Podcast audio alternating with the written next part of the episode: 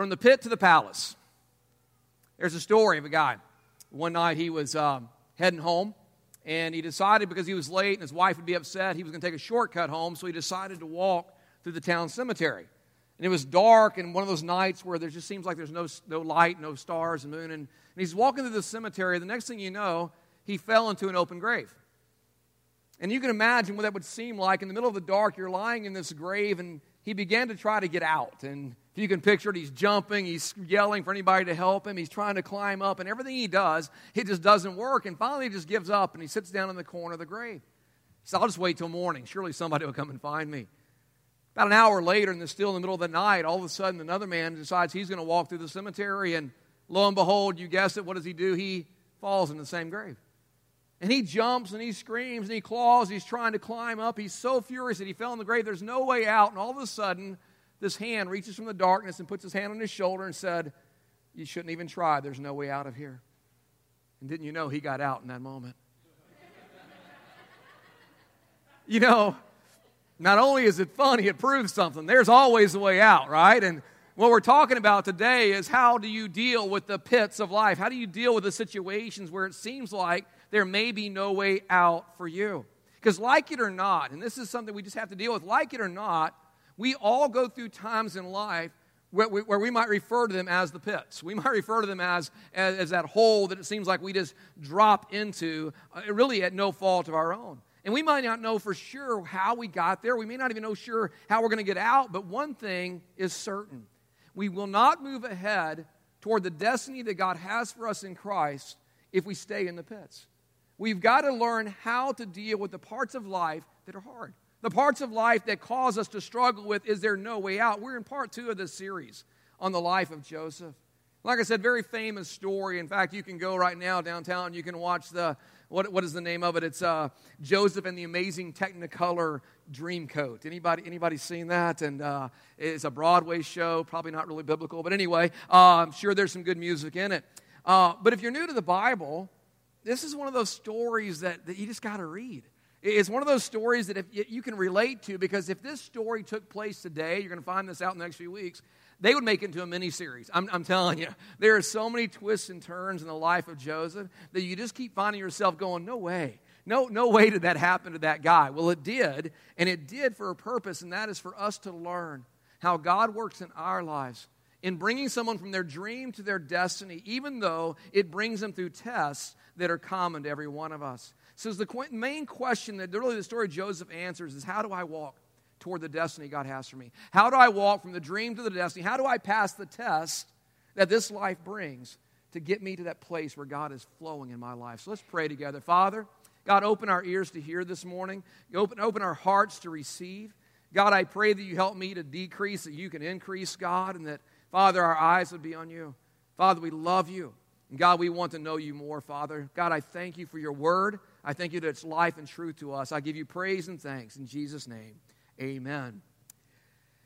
Last week, we began looking at Joseph's life, and we talked about how God put a dream in a 17 year old's heart to literally be a leader to his family and literally to the culture around him. And how in that dream, Joseph saw some things that he really needed to ponder, but instead he, he had to walk through a test that we all face, and that is the pride test, where, where because of his pride, he didn't know how to handle the dream. And God had to take him through some testing in order to get him to that place of humility where he could pursue what God wanted him to pursue. And we, as we pick up the story today, it seems like Joseph's dream quickly went downhill fast, all right?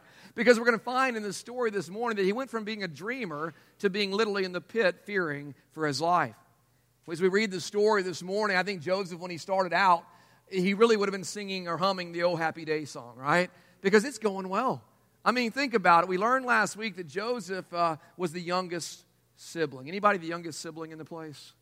God bless your heart. Yes, for us middle kids, we love you. Yes. Um, and, and he was the youngest, and, and yet his brothers couldn't stand him.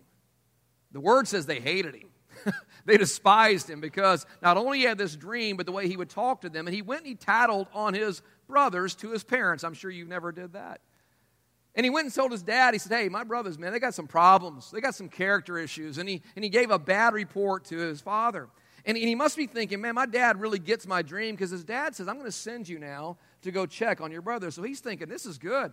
My dream is coming to pass, and it's coming to pass quickly. But we read in verse 12 of chapter 37, it says, Now his brothers had gone to graze their father's flocks near Shechem. And Israel said to Joseph, As you know, your brothers are grazing the flocks near Shechem. Come, I'm going to send you to them. Very well, he replied.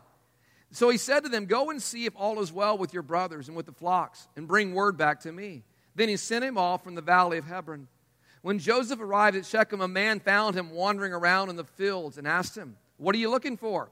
He replied, I'm looking for my brothers. Can you tell me where they are grazing their flocks?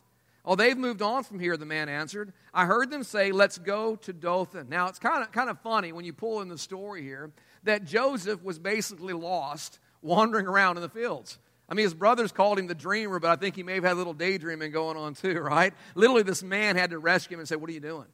I'm looking for my brothers. I can't find them. He says, Well, they're, they're down in Dothan. So you pick it up, verse 17. So Joseph went after his brothers and found them near Dothan. But they saw him in the distance, and before he reached them, they plotted to kill him. Here comes that dreamer, they said to each other. Come now, let's kill him and throw him into one of these cisterns and say that a ferocious animal devoured him. Then we'll see what comes of his dreams. Good brothers, huh? When Reuben heard this, Reuben's the oldest brother, he tried to rescue him from their hands. Let's not take his life, he said. Don't shed any blood. Throw him into the cistern here in the wilderness, but don't lay a hand on him. And Reuben said this to rescue him from them and to take him back to his father. So when Joseph came to his brothers, they stripped him of his robe, the ornate robe he was wearing, and they took him and threw him into the cistern. The cistern was empty, for there was no water in it. So here's Joseph. He is pursuing the dream. He's walking on his mission, right? I, have been, God gave me this dream that I'm going to lead my family, so certainly this must be what's happening. He's walking toward his mission, and he's wearing that special coat that his dad gave him. I mean, how else could they see him off in the distance, right? I mean, that, that coat that's the Technicolor coat in Broadway, it must have stood out across the, across the, the distance there. And they saw him coming, and they decided they wanted to kill him. But fortunately for him, he had an older brother that said, you know what, let's don't kill him. Let's just throw him in the pit. You know, all of us are going to find ourselves in the pit from time to time.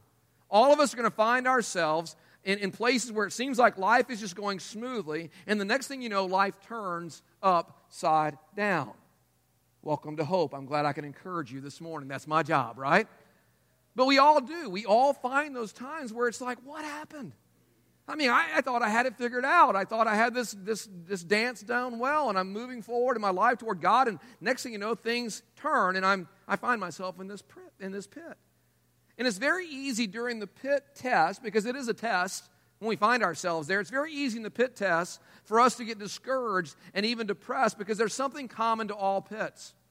And that is when you find yourself there, the first thought it seems is that it always seems that there is no way out.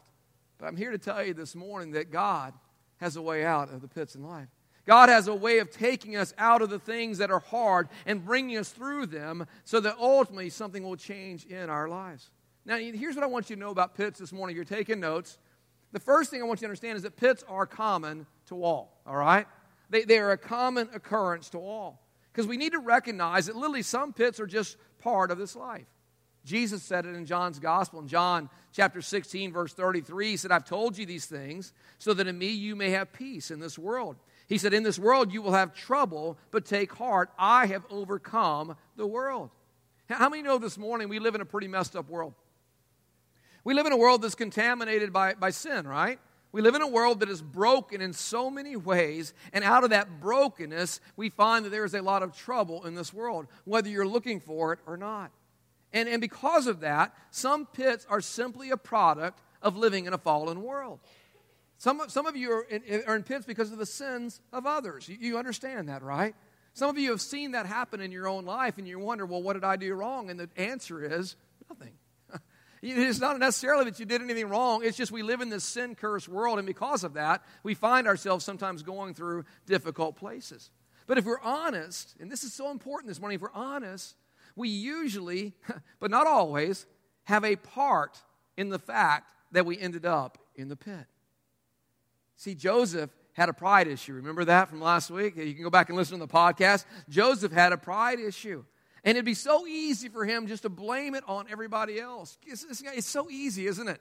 In difficult times, to look around and find someone else to blame for where we find ourselves. To look around and find someone else to put it on to because the world is so full of sin, there, there's never a shortage of people to blame in our, in our lives. In fact, we live in a culture of victimization, don't we? We live in a culture where the cool thing is it's always someone else's fault, right? If you don't believe that, spend some time on social media, right? Haters hate. Oh, you know, hey, it's not, it's not you, it's not, it's not me. I don't have a problem. People are just jealous of me. It has nothing to do with how I live or how I act or how I talk or how I present myself. It's always someone else's problem. Listen, guys. Everything is not always someone else's problems.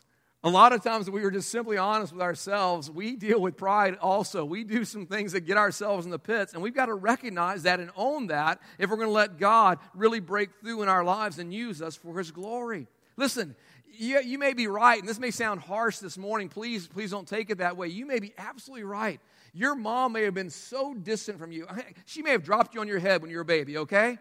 But you're 40 years old. Get over it, all right? There's a certain point where you just have to own your own life and say it's not them, it's not because of them, it, it's, it's right here in me. Because here's the, here's the truth this morning whether the pit you find yourself in comes at no fault of your own or for the sins of others, here's what you need to hear only you can take responsibility to get out of the pit.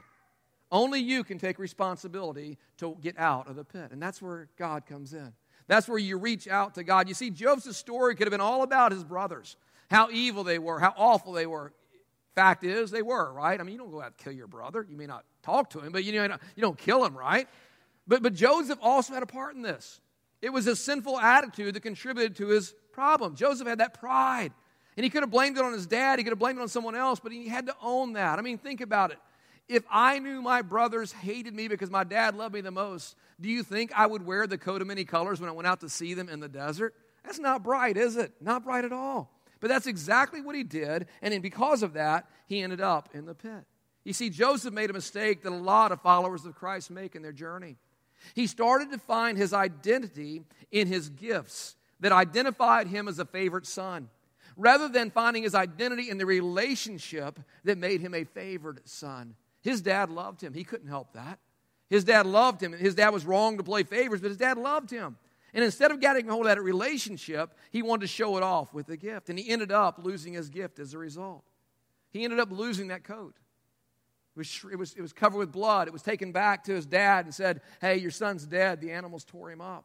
Friends, listen to me. God, when he puts gifts in our lives, he does not take those gifts back, all right? The gifts of God are without repentance, the word says. But can I tell you that if we let pride overwhelm our lives, if we get so full of ourselves, we can lose the effectiveness of whatever gift God has given us. Our Father doesn't take it away, but we can walk away from it. And I want to hear that, I want you to hear this morning that when you find yourself in that position, when you find yourself in a pit, when you find yourself at that place where you realize, you know what, God has this destiny for me, but I, I can't seem to get out of the pit, can I tell you that? That's when you need to look up. And that's when you need to humble yourself. And that's when you need to go after God with all your heart. 1 Peter 5 6 says it well. It says, Humble yourselves, therefore, under God's mighty hand, that he may lift you up in due time. You see, when you find yourself in a pit, you may feel that all is lost. But can I tell you, when you cry out to God in humility, in humility of spirit, that's when God begins to lift you out. And that leads us to the, the second thing I want you to know about pits. Number one, they're common. But number two, pits can be a dangerous place, especially if you stay there too long. You see, pits can be a very dangerous place because in the pits, we encounter the lies of the enemy of our souls. There, there is one who's known as Satan, and Satan is not for us, he is a, against us. And he is a master manipulator, a master liar. And anytime you fall into the pit, you're going to encounter the lies of the enemy. He's going to lie with accusation against you.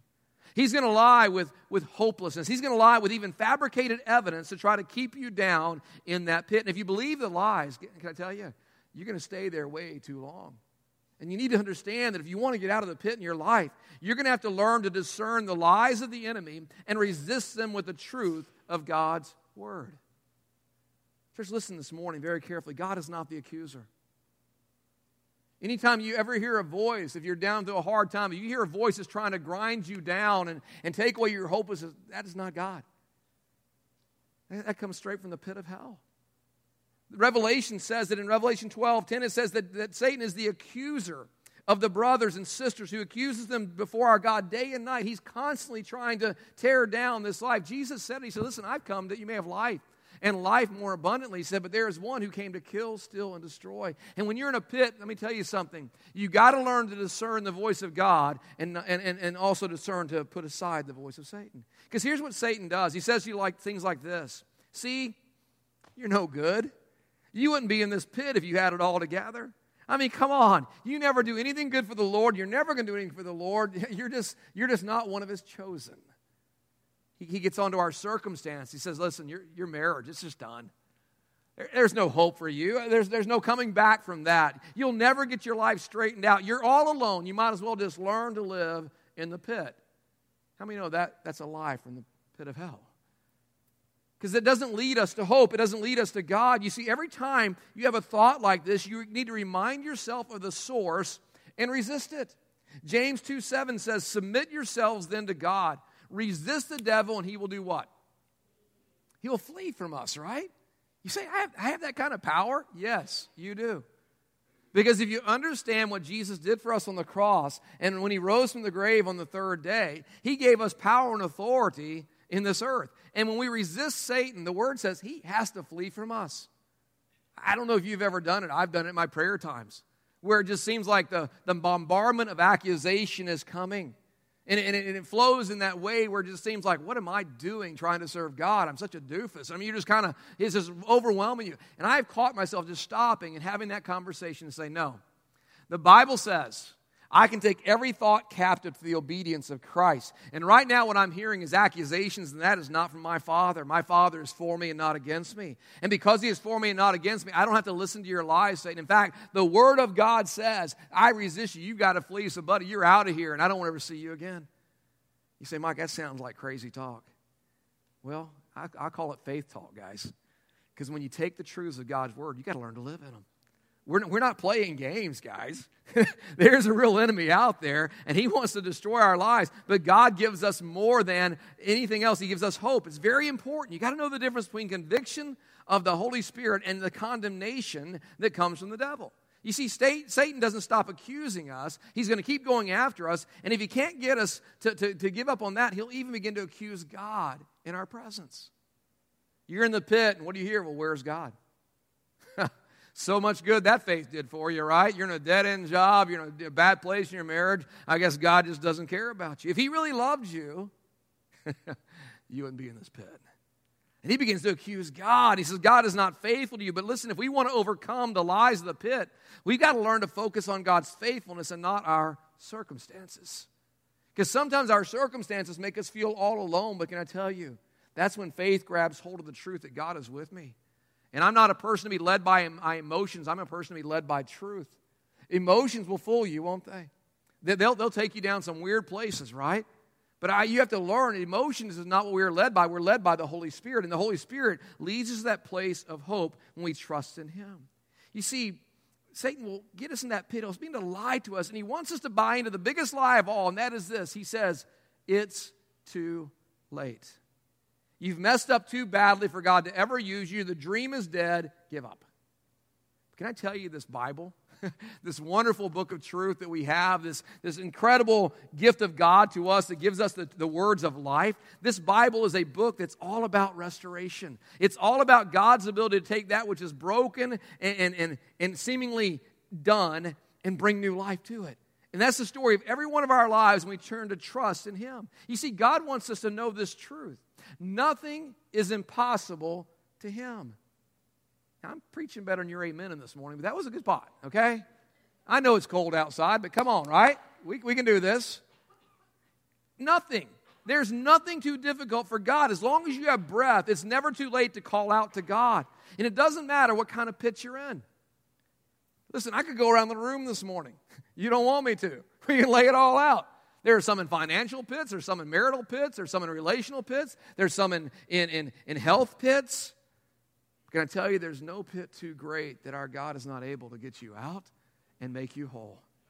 And you got to have your trust in Him. And that really is the purpose of the pit. And that's my, my third thing I want you to see about the pit. There is a purpose. There is a purpose. God is not throwing us in the pit to punish us. And God is not responsible for all of our pits. You need to understand that. Some are just because of the fall, some are our own fault. But there are certain pits that God will allow us just to stumble into. It's usually when we stop listening to Him.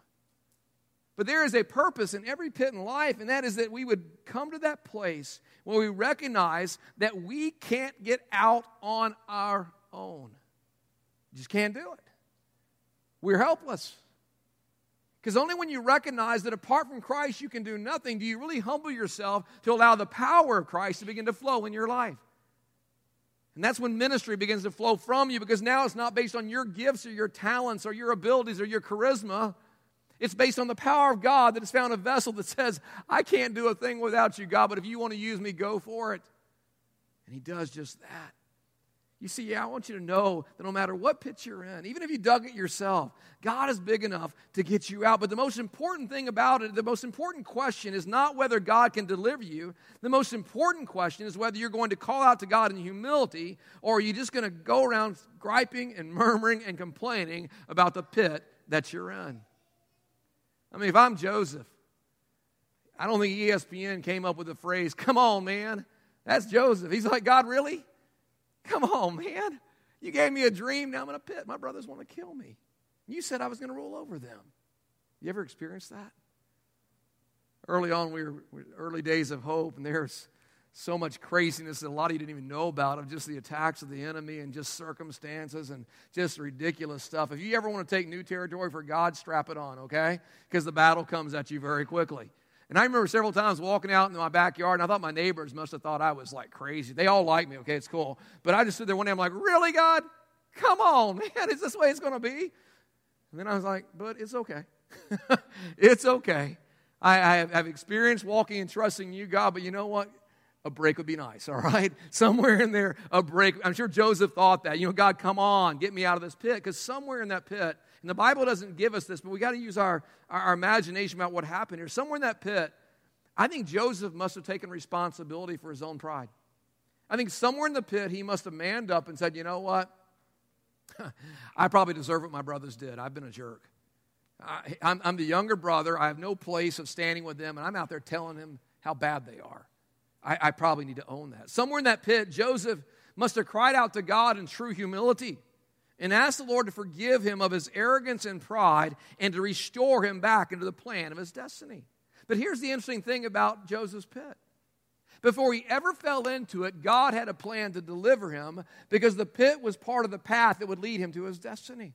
It was part of the journey that he had to go through if he was ever going to be a person who was going to lead in, in that place. If you, if you know the story at all, and we're not going to finish reading it today by any means, but when Joseph was thrown in the pit, how he was rescued out was not by his brothers, it was by a bunch of slave trader Midianites that were going on their way to Egypt. And he was sold to them as a slave. Guess where God wanted Joseph to end up? In Egypt because he knew what was coming. He knew that his family have to be rescued. He knew that his country had to be rescued. And he was setting Joseph up for greatness, but he had to go through the pit if he ever was going to get there. So, the purpose of the pit, guys, is not just to rail against God or beat yourself up or look around and say how awful I am. The purpose is to humbly come to God and say, God, I may not understand it. I definitely don't like it. God, I, I really don't even know how to get out of this. But, Father, my life is yours. And God, I just give it to you right now. And God, I trust that, Father, you are for me, and I trust that you are good. You see, guys, no matter where you are in your journey, you're going to experience those moments that are going to test your vision of who God is. You're going to come to places that test whether you believe what we sing and what we say or not. You're going to come to places in your journey that you're going to say, I don't get this. But God, I know you're with me. And God, I know there's something in this that's going to shape me to the person that you want me to be we were singing that song earlier today, I, I had, to, had to push back a couple of, uh, of tears this morning because that, that song, uh, my, my history I've shared with you before, my mom was a church pianist, right? And I grew up with the hymns of the church. That's what was played in our house. That and, you know, that was about it. We, we, we knew the hymns of the church. My mom was a pianist. And for those who know that uh, we walked through the journey last year, I lost my mom to Alzheimer's, and I was, I was thinking in the middle of that time, God, what is the purpose in this? And yet, I, in the back of my head, I know theologically, like, that's a bad question, God, because I don't, I mean, I may not know that till eternity. But I remember the comfort of God in the midst of that, that just said, call on me. Just call on me. Guys, can I tell you, you're never going to outgrow the need of calling on God in humility. In your marriage, you're never going to reach that point where you don't have to rely on God. In your finances, in your job, in your relationship, in your health, you're never going to get to that place where you're like, God, I don't need you. Because when you get to that place, you're in trouble. You're in great trouble.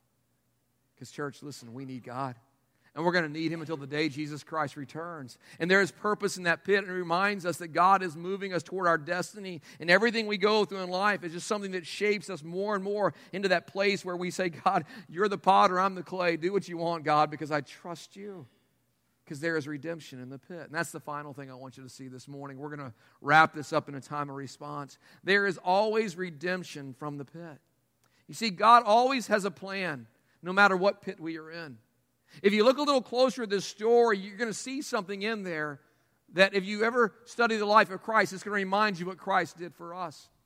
Many scholars they say that Joseph is a, is a foreshadow, he's an image of what Christ became for us. And you can see Christ all through his stories. In fact, if you, if you walk through this, you, you see God working even through his brothers to give us a picture of what Christ did for us. In verse 22, Reuben said, Don't shed any blood. Throw him into the cistern here in the wilderness, but don't lay a hand on him. Reuben said this to rescue him from them and to take him back to his father.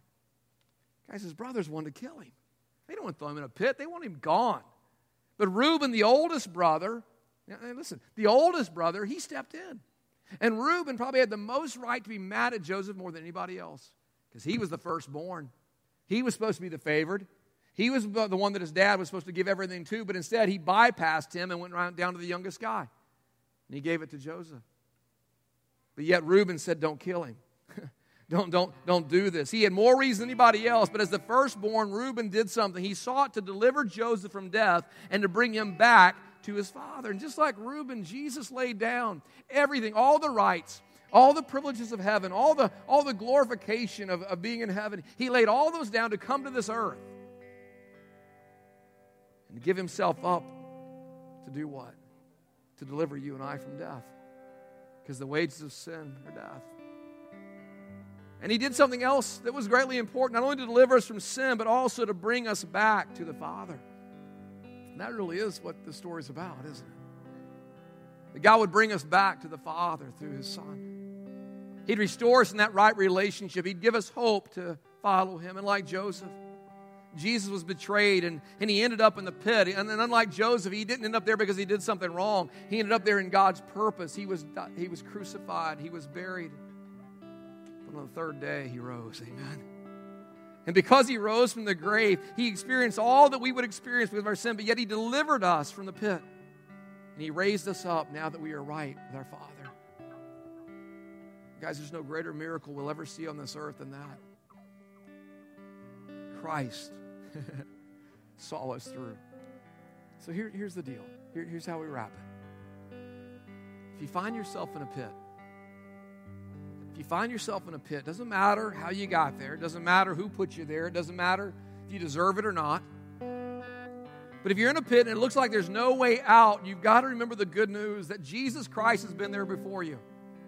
He, he has gone through everything you've walked in, He's experienced life in every way we have And yet he didn't sin. because he didn't sin, he became our sacrifice and he, he gave his life to deliver us from the penalty of sin and he rose from the grave to deliver us from its power over us. And because of that, whenever we go into a pit, can I tell you, we can look to God and say, okay, I don't like this. I want out of this sooner than later. But Lord, your will be done. God, your kingdom come on earth as it is in heaven. I trust you because he that raised Christ from the dead the word says his spirit dwells in us. It'll quicken our bodies, but it comes when we humble ourselves and cry out to him. This last week, it seems like I spent a lot of time just talking to people who are in the pits.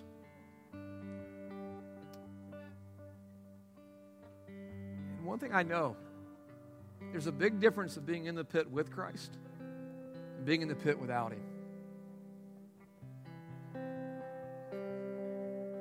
I saw hope this week, and I saw hopelessness. And I tell you, the hopelessness broke my heart.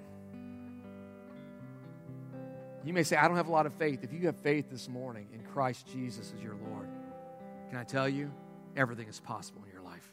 Everything is possible.